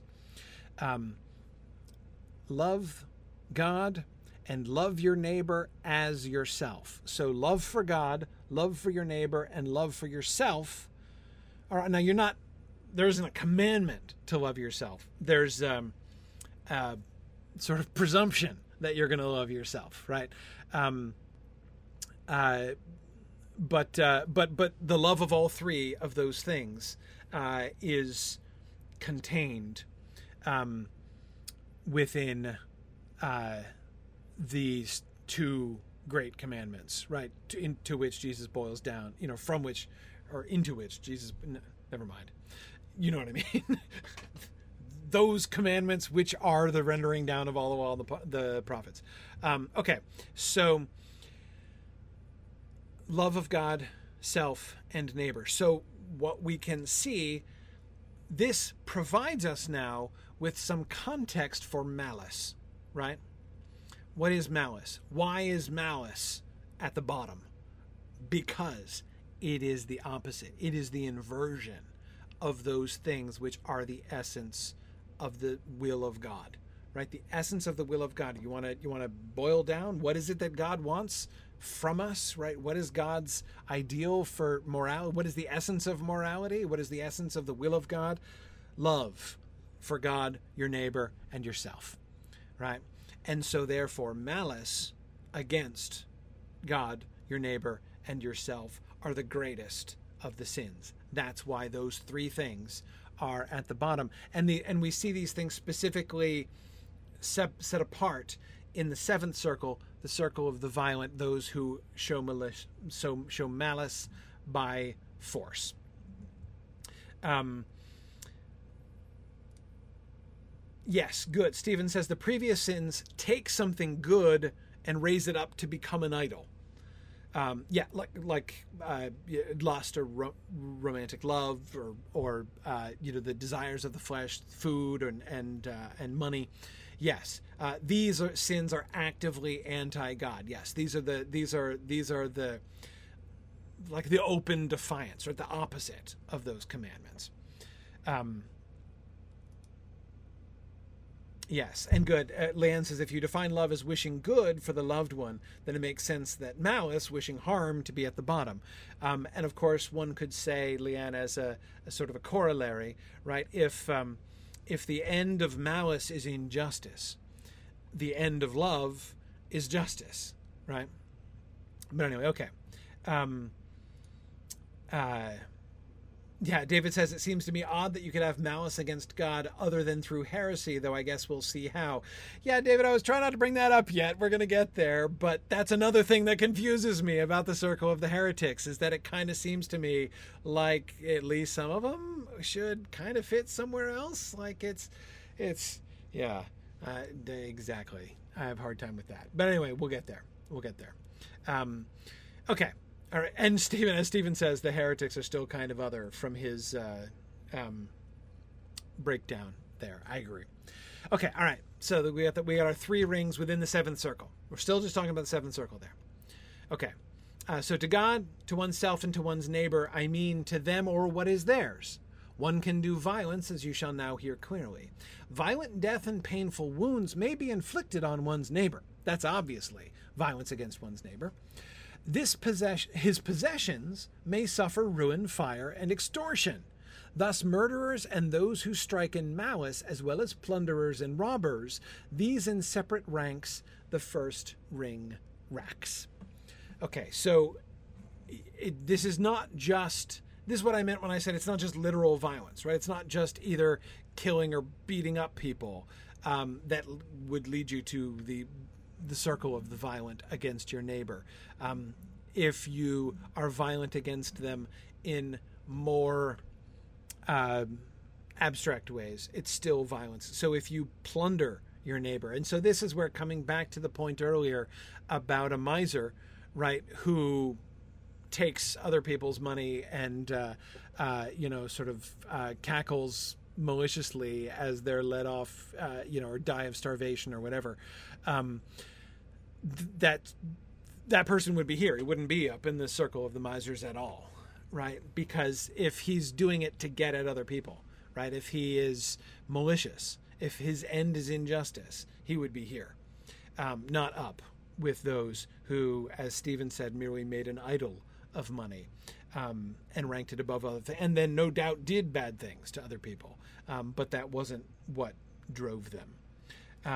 I also hope, Stephen, that um, honest burglars are not uh, here in this circle as well. Um, yeah, yeah. Okay. Tell us more, Virgil. A man can set violent hands against himself or his belongings. So within the second ring, repents though uselessly, whoever would deny himself your world, gambling away, wasting his patrimony, and weeping where he should instead be happy. These are the violence against themselves. Now, hang on a second. Wasting your patrimony, isn't that prodigality? Shouldn't you be further upstairs? Wait, we'll get there. we'll get there. Just, just let's just roll with it for now right? Um, this is what violent against yourself means. One can be violent against the Godhead, one's heart denying and blaspheming him and scorning nature and the good in her. So, with its sign, the smallest ring has sealed both Sodom and Cahors, and all of those who speak in passionate contempt of God. So, there are three categories of people who are violent against God the blasphemers, those who actively uh, speak in passionate contempt of God. Sorry, Tony, suicides are in the violent against themselves. Absolutely. That's what he was saying. You can set violent hand against yourself. Yeah. So the suicides are there. Uh, in and with the, they are the uh, they're, they're the poster children of the violent against themselves. But it's not just them. Um, uh, Cahors was a city in France, I think, uh, famous uh, for usury. Bankers lived there, right? So, blasphemers, sodomites, and usurers. These are the three people, the three groups of people who are violent against God. the blasphemers, the sodomites, and the usurers. Do you have questions? So did Dante. Hang on. Okay. Now fraud, so back to the back to the so we're working our way back up the hierarchy now, right? Malice, force and fraud. So we've we've discussed the subdivisions of force. Now we go back to fraud. Now fraud that eats away at every conscience is practiced by a man against another who trusts in him or one who has no trust. So the two subdivisions of fraud, right? You can defraud a stranger or you can defraud somebody who trusts you already, with whom you already have a relationship of some kind, okay? This latter way, that is the one who defrauding somebody who doesn't trust you, right? Defra- defrauding strangers, this latter way seems only to cut off the bond of love that nature forges. Nature forges a bond of love among people, right? Like we should naturally love one another, right? And so if there's another human being that you're defrauding, even if it's a perfect stranger that you've never met before, that's about you're still violating the bond of love. You're still guilty of malice where you should be showing love, right? But, you know, it's only just the bond of nature, right? there's no like extra reason that you have to uh, love that person. Thus, nestled within the second circle, so this, the eighth circle is the circle of fraud against strangers. But nestled within that second circle, the third circle of the inner three, and thus the ninth circle and lowest circle of hell, um, is the fraud against those who do trust you. But within that second circle, within the eighth circle, the fraud against strangers, he gives examples. This is subdivided in various ways too hypocrisy, flattery, sorcerers, falsifiers, simony and theft, barrators and panders and like trash. We'll get to all of these folks later on. We'll we'll we'll meet a whole bunch of these different kinds of people. These are all different ways in which you can defraud strangers. Okay. Um, but the former way of fraud against those who trust you. Not only the love that nature forges is forgotten, but added love that builds a special trust. Thus, in the tightest circle, where there is the universe's center, seat of Dis, all traitors are consumed eternally. Treachery, betrayal of those who trust you, fraud against those, that is the deepest and ultimate sin. That is the purest inversion of the core commandments of God. Okay. Um, Stephen says, we'll make it that far when hell freezes over. So true. So true. Um,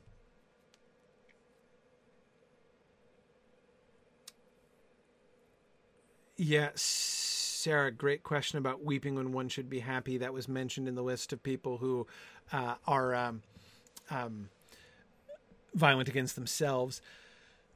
I'm not wanting to. I'm skipping a lot here. Like I'm, I'm, I'm not going into detail about any of these things because we're being given an overview here. We're gonna go through each one of these, not only each one of these circles, but each one of these particular zones, and they're all. The bottom three circles are very organized. Um, each one is is divided into its special zones, which has clear boundaries, uh, and we're going to see clear examples of each different subspecies that Virgil is describing here of the different kinds of malice through force and fraud. Um, so I don't want to take a long time. We'll we'll learn more when we see it. So that's why I'm I'm kind of uh, being a little bit superficial in my commentary here. We'll get there. We'll get there uh, to see more. And if we don't if when we get there your questions aren't answered, bring it up again, and we'll have a crack at it then. But I want to wait until we see what we see before we uh, uh, before we kind of talk about it and speculate uh, about it. Um, uh, Jocelyn says, "Is this sodomites in terms of homosexuality?" Yes, yes, but as we'll see, also more than that. Um, uh, none of these sins are simple. Just as the violent against others, it doesn't just mean, uh, you know, those guilty of assault, right? Um, so too, the circle of the sodomites is not just. It's not just about homosexuality. Um, but as I say, we'll get there. We'll get there. Um, Good. Stephen says, is Dis a person or is seat of Dis something to do with the city? Both. I, the seat of Dis, I mean, that's where Satan is, right? So, um, Satan is the, you know, Dis is the name of the Lord of the underworld. Satan is the Lord of the underworld, except he's also the prisoner there. So, seat of Dis is kind of ironic, right? Seat of Dis, using the, the Greco Roman name or the Latin name here, um, makes it sound like it's like the throne room of hell, right? Uh, you know, you're going to come before, which of course happens, right? It happens to, um, uh, to, oh, what's his face? Blanking. Uh, oh my goodness. What is wrong with me? You know, the guy, the musician, it comes before, um, you know, best musician Orpheus. Thank good grief, what is wrong with me? Orpheus, that's what I'm talking about. Orpheus, who appears before the seat of Dis, like in the throne room uh, of Dis and Proserpina, uh, in order to play, you know, his uh, his music and and uh, convince them to let his wife go. Um, yeah, yeah, Eurydice. I can remember her name, but I can't remember his name. What's wrong with me? Um, but um, but yeah, the um, it's the seat of Dis in a very different way, right? This is one thing that the pagans had kind of right, but not quite, uh, not quite. Um, and it's the center of the universe. It's the center of the entire universe. Um, and this is something so many people have misunderstood. Um, a lot of people believe that medieval folks believed in a geocentric universe because they thought the world was awesome, super important, right? That in in viewing the world as the center of the universe, that meant they thought that the world was the like most important place that there was. That is exactly the opposite of the truth. Um, it is the center. It, it is a bad thing to be the center of the universe. The very, very center of the universe is the ninth circle of hell. Satan is at the very, very center of the universe. It is no compliment to be the suburb of Satan, which is what the world is.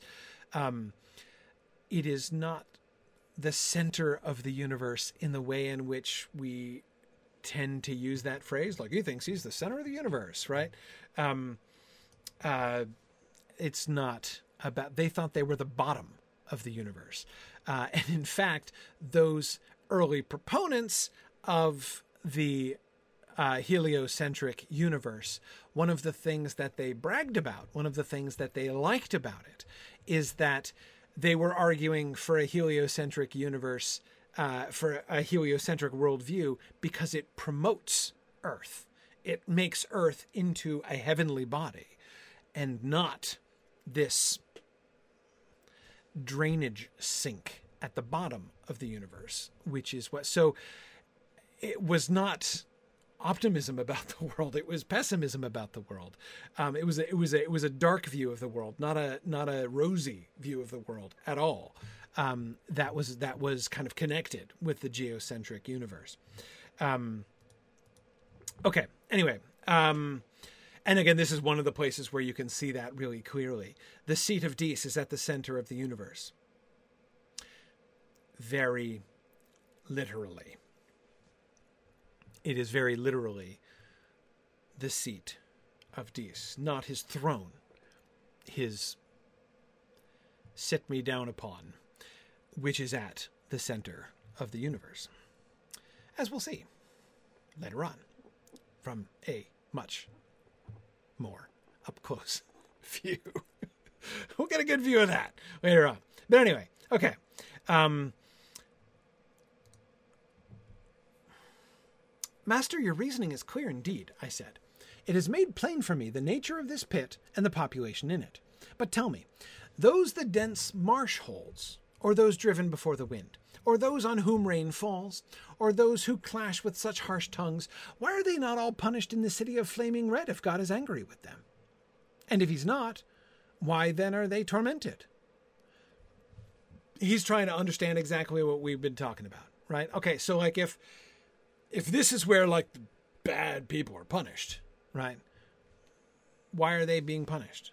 And if they're like, why does God hate them more? Why is he more angry with the people down there than he is with the people up there? He then to me, Why does your reason wander so far from its accustomed course? he said. Or of what other things are you now thinking? Have you forgotten, then, the words with which your ethics treats of those three dispositions that strike at heaven's will incontinence, and malice, and mad bestiality? And how the fault that is the least condemned and least offends God is incontinence? There are multiple ways to offend God. Incontinence is the least of the three. Those up there, the lustful, the gluttonous, the avaricious, they are guilty of incontinence, not malice. Um, he is of your ethics, capital E, the Nicomachean Ethics by Aristotle. He's quoting Aristotle here. Virgil is. This is the place where Virgil explicitly reveals this, not just this spot, this whole canto, right, is the place where Virgil explicitly reveals that hell is organized based on Aristotelian principles. Aristotle was right. Right now, you might say, again, you might say, why is it that, uh, why would God do that? Why would God arrange, you know, would follow Aristotle instead of, you know, following the doctrines of the church, right, and give us the seven deadly sins or something like that? Um, again, it's not. Um, it's God's not following Aristotle, right? God, hell was here prior to Aristotle. In fact, right? Aristotle didn't invent this.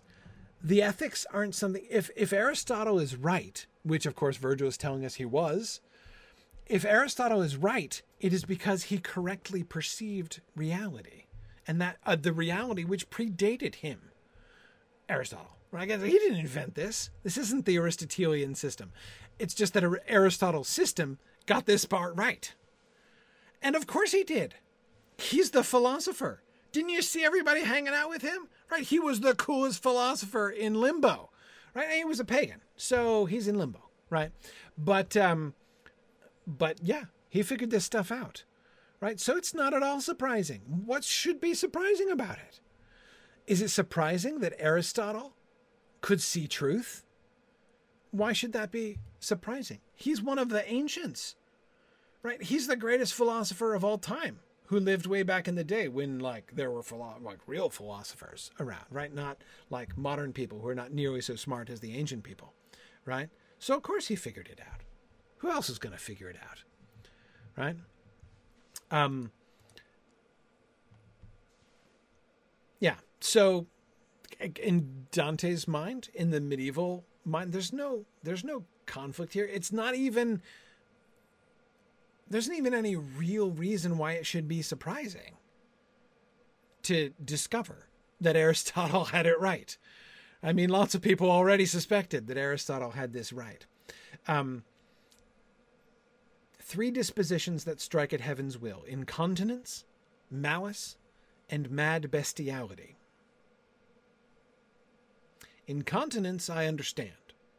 And that would seem to encompass all those other people we were talking about, right? From the lustful down through F- Filippo Argenti and the other people beating on each other in the swamp, right? Incontinence, yes. Lack of self control. Um, a disproportionate focus on, or Stephen, to use your uh, biblical phrasing, making an idol out of worldly things. Yeah, incontinence malice has already been explained to us, right? That I now understand too. Mad bestiality? Don't understand that. I don't. I don't get that.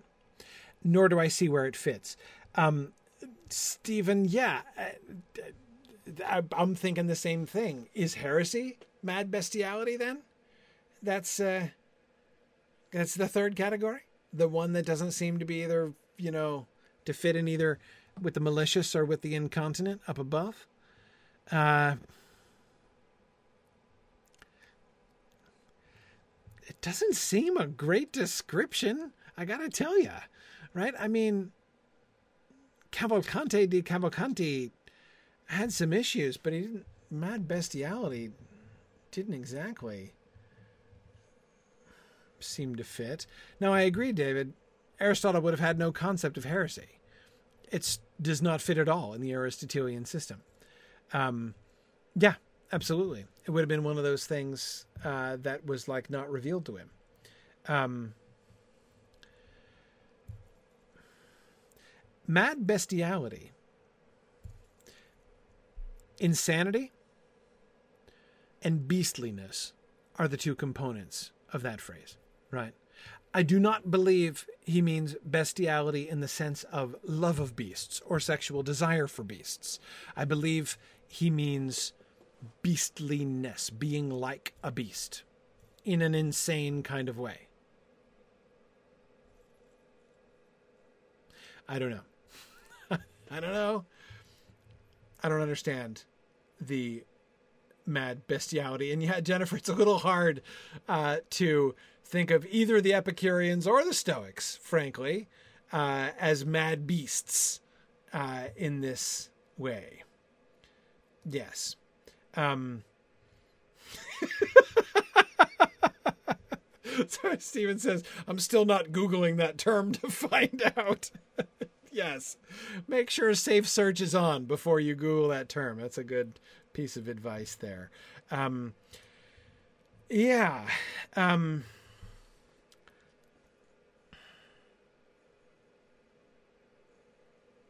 Could mad bestiality mean those who are consumed by their own wrath, David?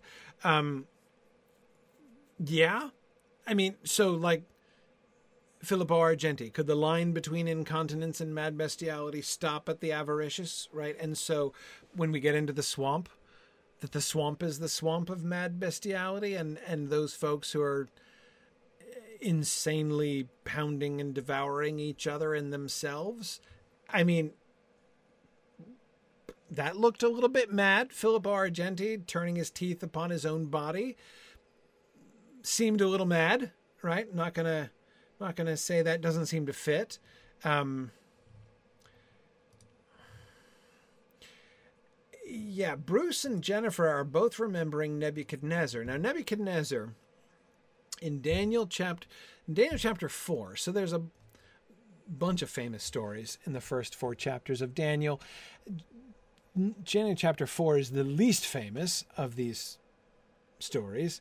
Isn't it four? Am I remembering that rightly?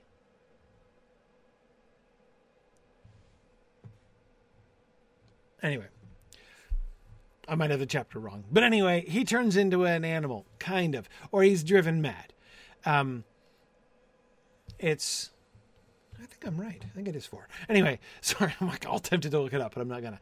Um, uh, he denies God and uh, uh, and is driven insane, and he runs out in the fields, uh, insane, living like an animal uh, until sanity is restored to him, and he comes back um, and realizes the error of his ways.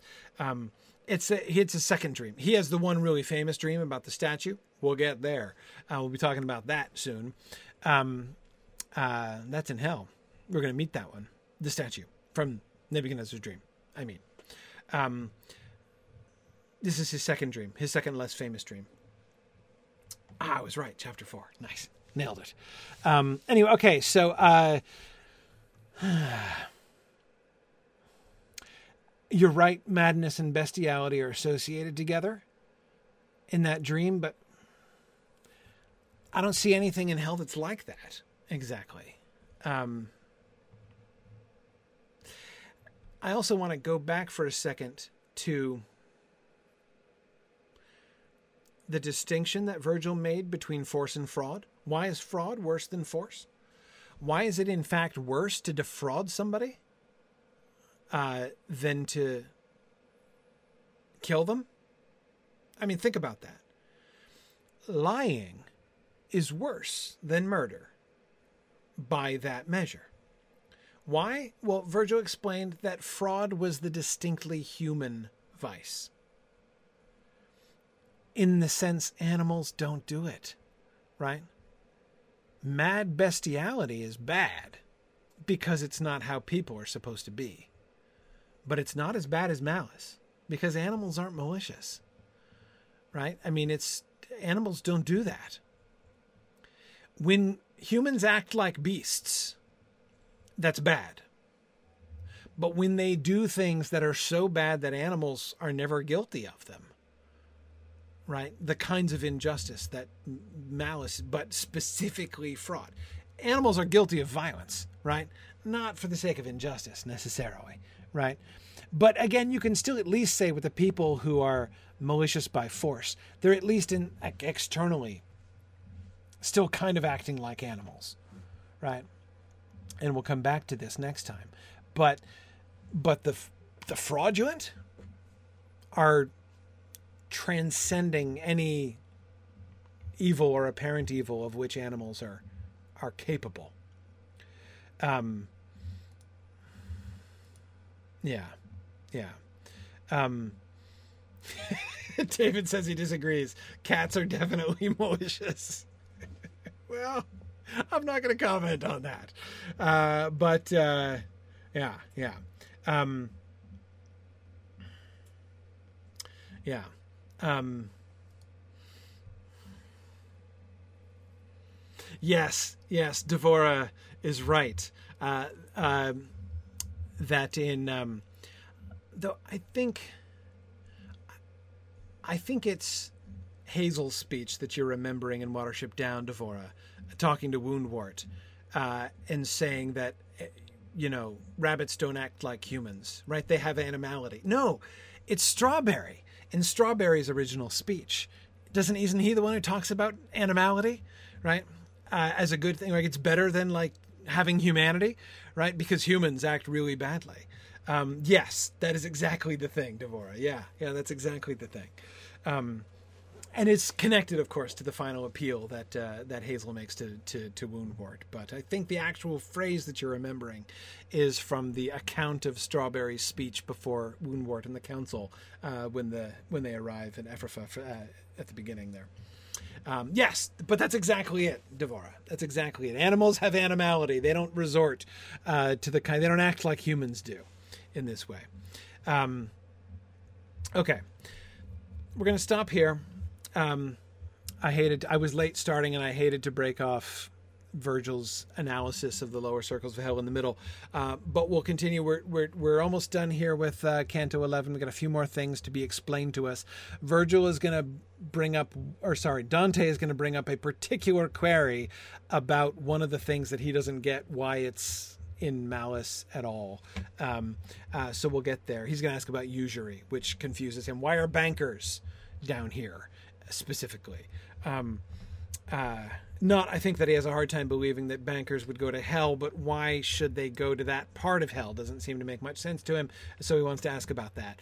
Um, um, so we'll, we'll, we'll we'll do that, and then of course we will descend into the seventh circle of hell and start meeting the violence, the violent against their neighbors.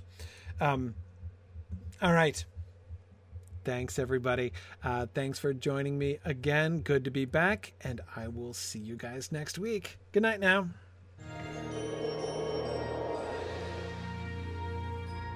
The Mythgard Academy has been offering in depth discussions of awesome books and films since 2013, completely free to attend and free to download. If you've enjoyed our discussions and would like to help them continue, please consider donating at signumuniversity.org/fund.